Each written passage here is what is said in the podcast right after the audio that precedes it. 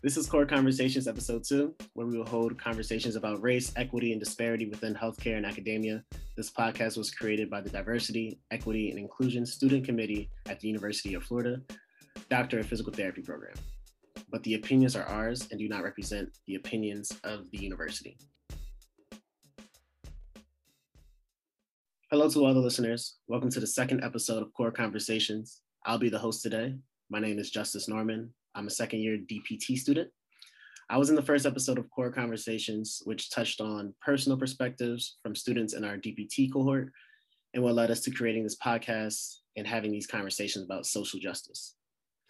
Today, we're going to get the perspective of Dr. Mark Bishop, the program director of the University of Florida, on his personal progression in becoming actively anti racist. So, a quick round of applause.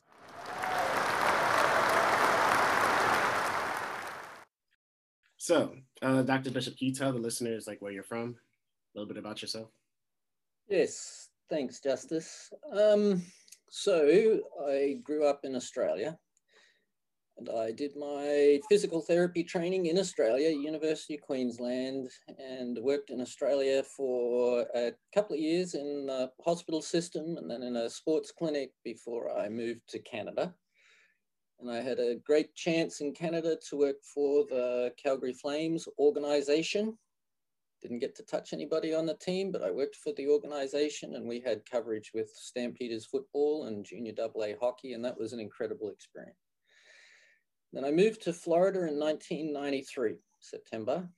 Uh, had a couple of inpatient jobs at uh, hospitals in Gainesville, Florida, and then worked an, at an outpatient clinic and decided in 1995 to go back to school and enrolled in the master's program at the University of Florida. That parlayed in 1998 to having an opportunity to teach in the PT program, which was a bachelor's program at that particular time.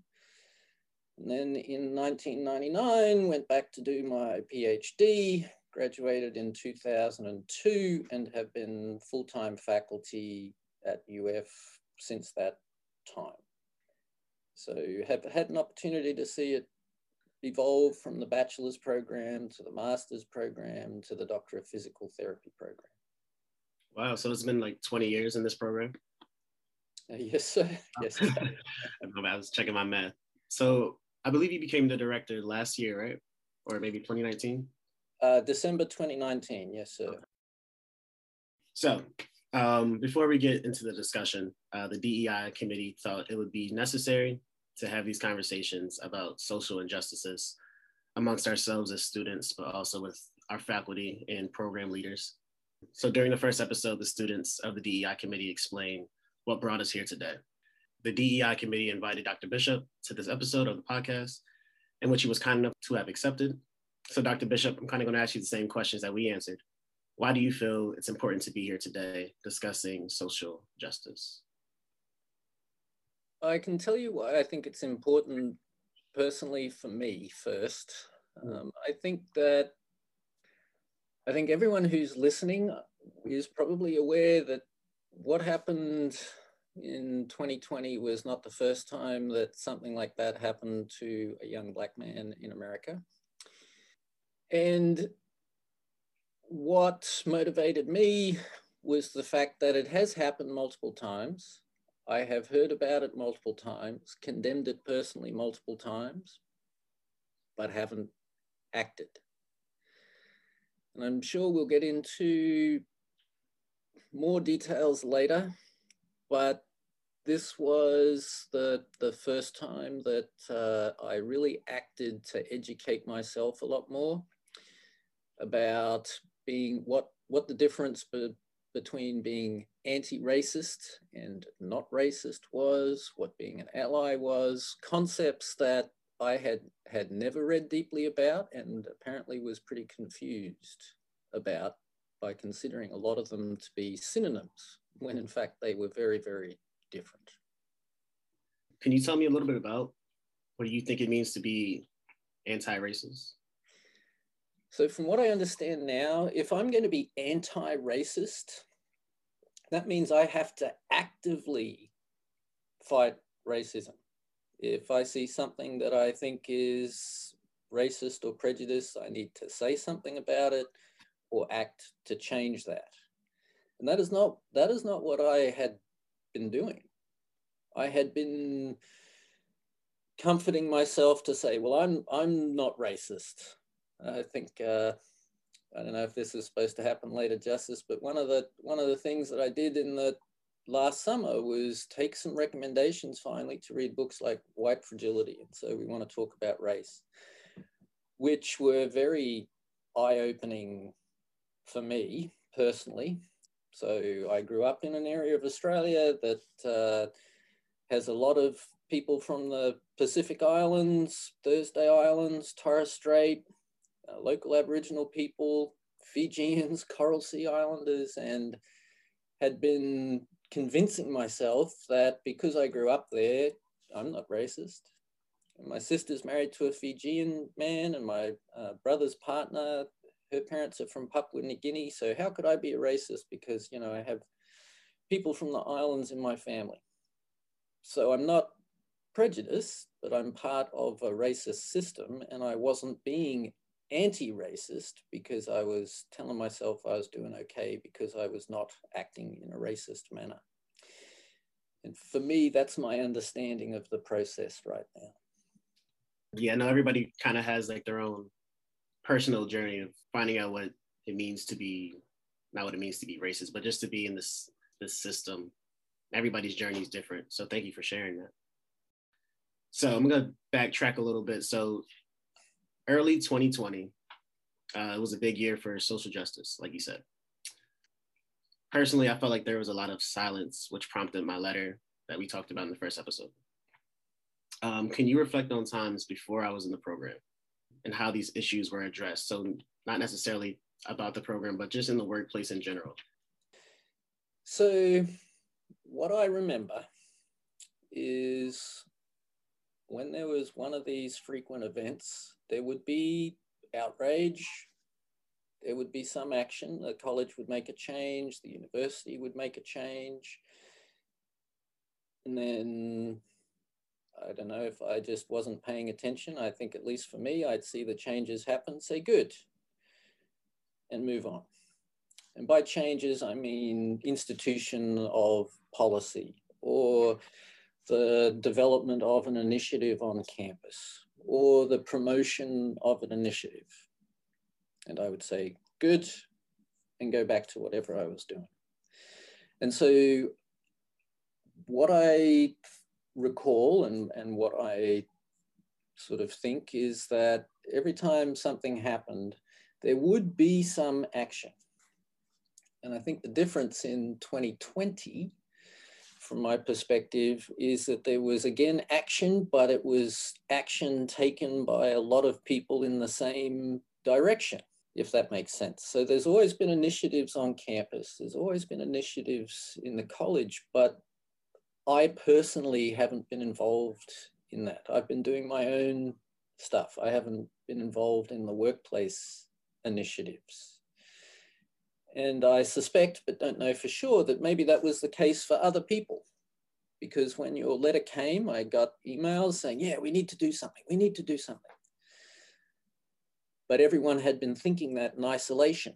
And I kind of feel like maybe it was the first time that I had spoken to other people in the department and college about, yes, there needs to be action in a more uniform and active way than what had happened in the past, if that makes sense. So there'd always been things happening, there'd always been things going on, but I personally hadn't promoted them. I hadn't been involved. I didn't know people who were involved. I was just happy to say, yes, they're doing something. And I think this time we just had an opportunity for everyone to talk more about it together. And potentially that explained a little bit more of the concerted response from the workplace. It's just an opinion, but just kind of what I think. Yeah, for sure. I'm gonna think about that question too. So, in my time, just being a student in my undergrad, I remember there was there was a few big things that happened. I honestly I can't even think of the exact tragedy or political issue that happened. I remember when Colin Kaepernick started kneeling, that was really big in my area. And that had a, a large impact on my life. And that's when I kind of started expressing my feelings about these issues publicly. And I remember like the institutions I was a part of, so like the university at the university level and things like that, there were some initiatives being started, but it was still different than what we saw in 2020. Personally, like looking back on it, I feel like it was a lot of symbolic victories. Like there were a lot of things that seem to be encouraging or promoting like change and things like that. But honestly, I never saw anything really come to fruition from that. Maybe that's just because I didn't do my research and really see like what happened after I left. But so 2020 was, it was also, it seemed different to me as well. It was, this kind of leads me to the next question. So like the DEI committee, we kind of had this conversation and at least in our program, we felt as though the letter acted like as a catalyst and initiating like social um, justice groups that we have in the program. Would you agree with that in a way? Yes, I, I think that the letter got people to talk to each other about something that was not being discussed as a group. That I, I really I, I do think that. I think that uh, an example of what you're talking about. Uh, so the Trayvon Martin shooting in, happened in Florida. Mm. There was lots of outrage and calls for change and social justice at that time. But that was all for me outside of work. That was not that was not a UF thing. That was not a program thing. That was that was outside. That was social and didn't involve the workplace. And potentially what I think happened here with your letter is because multiple people got it and multiple people talked to each other about it, that that, that was the catalyst to get us talking to each other about, so what are we going to do about it as a group instead of what am I going to do about it as me, Mark Bishop, personally. I think that maybe that's the, the difference is saying what can we do about this as a group instead of individuals. Yeah. So that's actually going to lead us into like our next question. But before we get there, can we just possibly talk about what followed the letter? How do you think the, the letter was received? And then, like, if anything was initiated after the letter, do you think that there were positive things that came after that? I do. And I can't talk for other people or anything like that, but I can tell you that my observation for me is that the people to whom I was talking were saying, well, we need to do something. What can we do as a group? How can we do stuff to make some difference? And there was you know, groups of people talking about recruiting and admissions and other people talking about, well, we need to do this. Oh, we could have a book club or we could educate ourselves. And, and so all those conversations were happening amongst the, the group of people. And then um, the department level, so that was in the PT program, but it was in the PhD program, it was in some other sort of things. And so the PhD program had some people acting. And then as a department, the decision was made to say, well, let's bring all this together. Let's bring all this together and see if we can work out some areas that would be priorities where we feel like we can get some things changed, work on initiating some, some sustainable activities rather than having the multiple groups all going in similar directions, but not in a concerted way. So there was a, a group formed that included students, staff, and faculty that uh, got together to work out some sort of broad areas of focus and then some work groups were formed around each of those areas of focus and i think they've met to make recommendations to our department chair who is going to help us sort out where the priorities will lie over the next months to try and uh, make some sustainable change, not just change, but sustainable change that will continue to occur. Thank you for that. So we kind of already touched on it. In the past, before this most recent social justice movement, how did you navigate social justice issues in your personal life versus your professional life? So, like, do you feel like you navigated them differently in the past? Oh, I do. Okay. I do. And uh, I think with in reflection that I navigated them reasonably poorly. Like I said, I was happy to say, I'm not racist. My kids don't see color. And I have come to learn that those two statements are hallmarks of white fragility and privilege because I have the opportunity to say I don't see color in my life because of my background and my privilege as a white person in the US or generally in the West, let's say, because it's broader than just the US. And so I think personally, you know, doing some things where you, I, not you, sorry, I donate to a, a cause like the Black on Black Task Force in Gainesville or helping Habitat for Humanity to build a house in East Gainesville and say, I'm making, I'm making great strides in social change and justice by doing these things.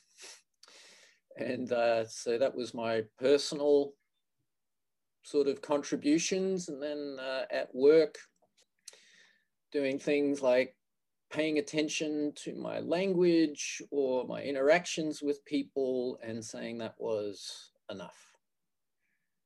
And I do, I do recognize uh, after doing quite a bit of reading about it that that it was exactly uh, the silence you were talking about. I think um, DiAngelo, for example, was calling it the silence of inaction and by being silent, I'm taking an action, uh, which was not something I'd ever considered very deeply before. But, uh, you know, when you, when I start to think about these sort of things, I say, okay, all right, by choosing not to act, then there's nothing about being an ally in that. There's nothing about being anti racist in that. I was choosing not to act or take a stand beyond what I'm talking about, which probably didn't create very much change. Yeah. And and for me, looking back on it, it's hard for well, we have different experiences and I think I think what you said is correct. I might not necessarily have that that privilege that you were talking about to be able to like separate the two. Whether it's my personal life or my professional life, these issues are constantly around me and affecting me, um, whether I whether I notice it or not. So whether that's me experiencing microaggressions in the workplace or me seeing, you know, unarmed black people murdered on the TV screen. So for me at least, I was just when I wrote the letter, I was I was just kind of shocked that we could continue living living our daily lives as though nothing was happening. But you already kind of explained that process of um and that journey that at least you've you've taken. So can you tell me how you like navigate it differently now? I know it's a journey and everything like that but have you been able to like you said that you you've read you've read a few books. Have you been able to like actively do anything differently? It's i can tell you the immediate steps that i have taken. Um, the f- first thing is to think about i need to think about microaggressions. And particularly microaggressions in language that I use when I'm presenting or writing or teaching and having discussions with uh, my, my colleagues about, is this a microaggression? I am embarrassed to say sometimes I don't recognize that that is a, something that I have traditionally said I've never thought about wait, that could be perceived as a microaggression. And not just for Black Americans, but for women or other groups, that I need to really focus on that and go through. And this year, for example, going through my slides for class. It's not exactly related, but you know, to eliminate the word normal from all my language and put typical or average. To eliminate the word underrepresented and reframe that to the other group is overrepresented. Just little things that I had never really thought deeply about and just going through to, to see where, where am I doing that? Where, where am I doing that all the time? And so that, that's been an immediate one. The other one is paying more attention to recruiting events. I know this is a very small thing, but just to make sure that I show up at recruiting events to be able to talk to people about PT and about our PT program, those type of things instead of, you know, not showing up. And so those would be two very small acts that uh, I have tried to make consistent in the recent months. I don't know if those are good examples or not. Uh, I think those are. I think those are great examples. I, I definitely do. I think people will be under be able to understand that it's a process, it's a journey, and it's not easy. And a lot of times you don't even think about it. It takes a lot of reflection to be able to go back and look at some things that you might not have done properly or the way that you might have liked to in the future. So, um, what do you think would be fair expectations for future clinicians or, you know, student physical therapists that are about to go on their, their rotations as they start to work in clinics concerning social injustices they may encounter or witness? The way I imagine this question, it's imagine somebody's going into a clinic and they may notice something that they think might be racist or prejudiced in some way like how would you what do you think is a fair expectation of a future clinician about how to handle that or? Yeah how would you that? yeah. Yes. Good question. I'll tell you tell you the perfect mark bishop's perfect world. In mark bishop's perfect world you could be direct and candid and say, Can you not speak that way?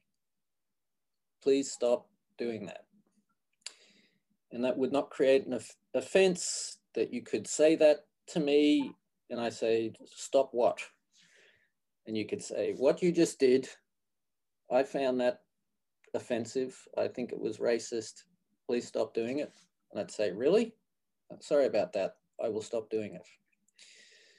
But I know that's probably not going to be the situation for personal relationships. And I think that the challenge for students is going to be navigating some of the hierarchy at the clinics. But I would, I personally would hope that students could talk to a clinical instructor or to their faculty of record to get support.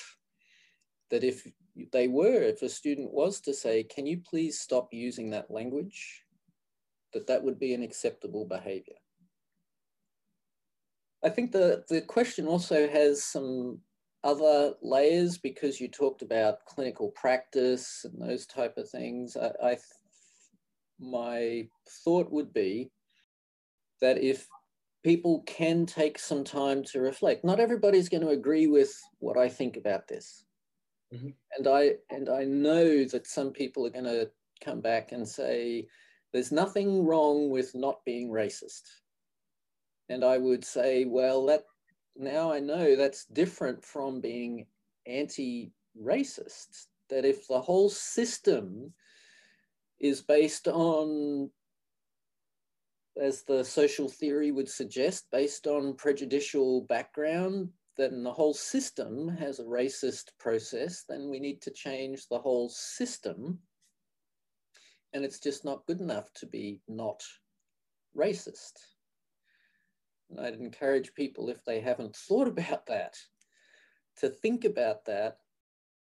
I know for me personally, reading those, those books gave me a lot of opportunity to reflect about how I kind of viewed things and what I could do to view things differently.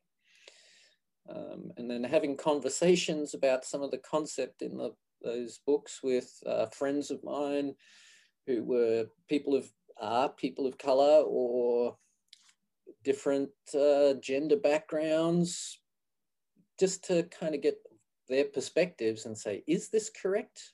And have uh, people who are willing help me navigate those. I understand that one of the one of the challenges is to be a person of color or someone from a diverse background and having to educate someone like me over and over and over. Uh, but my experience was actually raising that question and having the opportunity for a dialogue was a positive thing. Certainly for me and the people to whom I was talking about saying that uh, they appreciated that I'd taken the time to actually do some reading, think about some things first before I just walked up and say, so tell me what white privilege is. Yeah, I honestly think that's the best way to do that process, to definitely do your, your own research, to reflect personally, and then to eventually have these conversations with whoever you feel like might can give you some more insight. So do you think that this is like only a personal obligation or do you think that this is like also a professional obligation? I would I would say it's a professional obligation as a as a profession my opinion is physical therapists could be more active in helping change some of the situations. We've talked for a long time about social determinants of health but we haven't really made much change to practice. And obviously to change practice, we have to change law and we have to change all these type of things, but they won't change if we don't try to change them. And I think that's the difference is that if people are willing to actually take the steps to do the work to change these type of things, I think that's a professional obligation. We can make all the policies we like, but policy is not going to change any sort of systemic system stuff. So I think that to change the system, we, we're going to have to be more active with advocacy and other type of things because we do practice by regulation. So those, some of those things we will need to, to look at if we're actually going to make longer term changes, in my opinion. Well, Dr. Bishop, thank you for that. I think that's extremely important to have these conversations in the workplace, in your institution, in your university, just because it's almost like it's just a place where you can just acknowledge and reflect and you know get some more insight. And honestly, that's I think that's the foundation. I think that a lot of the programs and organizations and groups that are created need to have these conversations first in order to try to change policies and make good changes, sustainable changes, like you were talking about earlier. What do you think is the biggest takeaway that you would want listeners to reflect on after listening to this episode? It's a little uh, metacognitive, but uh, I would ask people to reflect about reflecting. Um, if people haven't done some reading or read around the topic, watched things about the topic. then I encourage folks to really spend some time with that. It took uh, us, you know, I want to say a solid week of thinking or two weeks of thinking to, to kind of digest some of these new concepts, new to me, concepts new to me, and then to reflect about how they affected what I was doing in my personal and professional life. So if people haven't had that opportunity to do so, I'd really encourage folks to um, dig into some of that material to just think about how they are approaching social justice. Okay, thank you. Want to encourage people that having these conversations is okay in the in your personal life as well as your professional life this is my opinion, but I think that it's necessary and silence is also a statement. So having these conversations in your personal life and your professional life is definitely necessary. And I just want to encourage everybody to um, participate if they can. Dr. Bishop, thank you for coming to this episode. I definitely learned a lot. I appreciate you giving us a little insight into your mind and the way you process and the way you went through uh, your journey with some of these issues. I think a lot of people will learn from the things that you've said today. So for that, I want to give you one more thank you, one more applause for Dr. Bishop.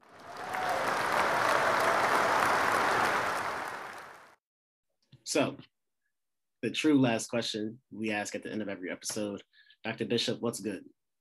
What's good? The beach, always good.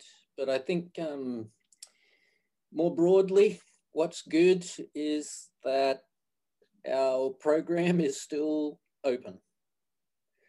That we came through the peak of COVID, we came through the peak of social unrest, and that we're still moving forward. We're advancing, people are moving through the program. Uh, we didn't have to close down, and that we have some new goals to kind of act together to help address social injustice.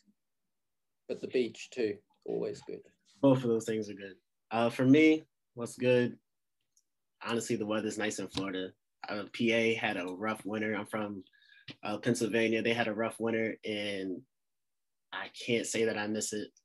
Uh, so I really enjoyed this Florida weather. So that's what's good with me. Very good. I, along with the DEI committee, would like to thank Dr. Bishop for joining us and providing his perspectives on this episode. These are not necessarily easy conversations to have, but everyone involved finds them extremely important. Thank you to the listeners of the first two episodes. We appreciate your feedback. Future episodes will continue to have these conversations with students, faculty, and other clinicians. The two books Dr. Bishop referenced in this episode was White Fragility by Robin DiAngelo, and So You Want to Talk About Race with Ijeoma Oluo. If you're interested in buying and reading these, we've linked an article in the description of this episode to help you find Black owned bookstores in your state.